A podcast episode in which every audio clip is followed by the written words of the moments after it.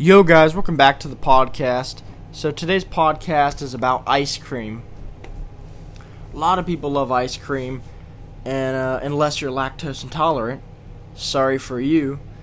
But I mean, ice cream is a uh, it's a great dessert, and there's so many ways to eat ice cream: ice cream cone, ice cream in a bowl, banana splits, uh, hand dipped, soft serve, all of that. But today's graphic says you can only choose one, and there's nine flavors. So, the bottom row, honestly, can all go. I don't care for Rocky Road, I don't care for Butter Pecan. And a lot of the times, some of the ice cream flavors actually taste fake. So I don't care for either one. Uh, pralines and cream is good, but it's not my favorite uh, mint chocolate chip. I hate, I really hate most mint foods. It's weird to me. Uh, my sister has liked mint ice cream and mint drinks, but I don't. So that's out. Cookie dough. I've had some good cookie dough, but it isn't my favorite.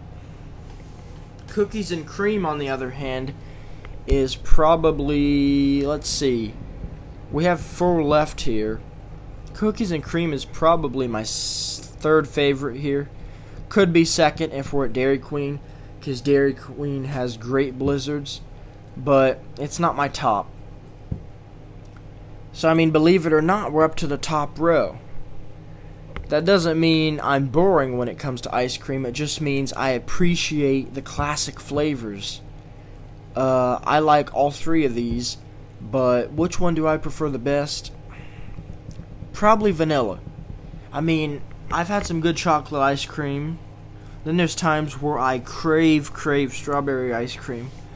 But nine times out of ten, I mean, vanilla ice cream is great.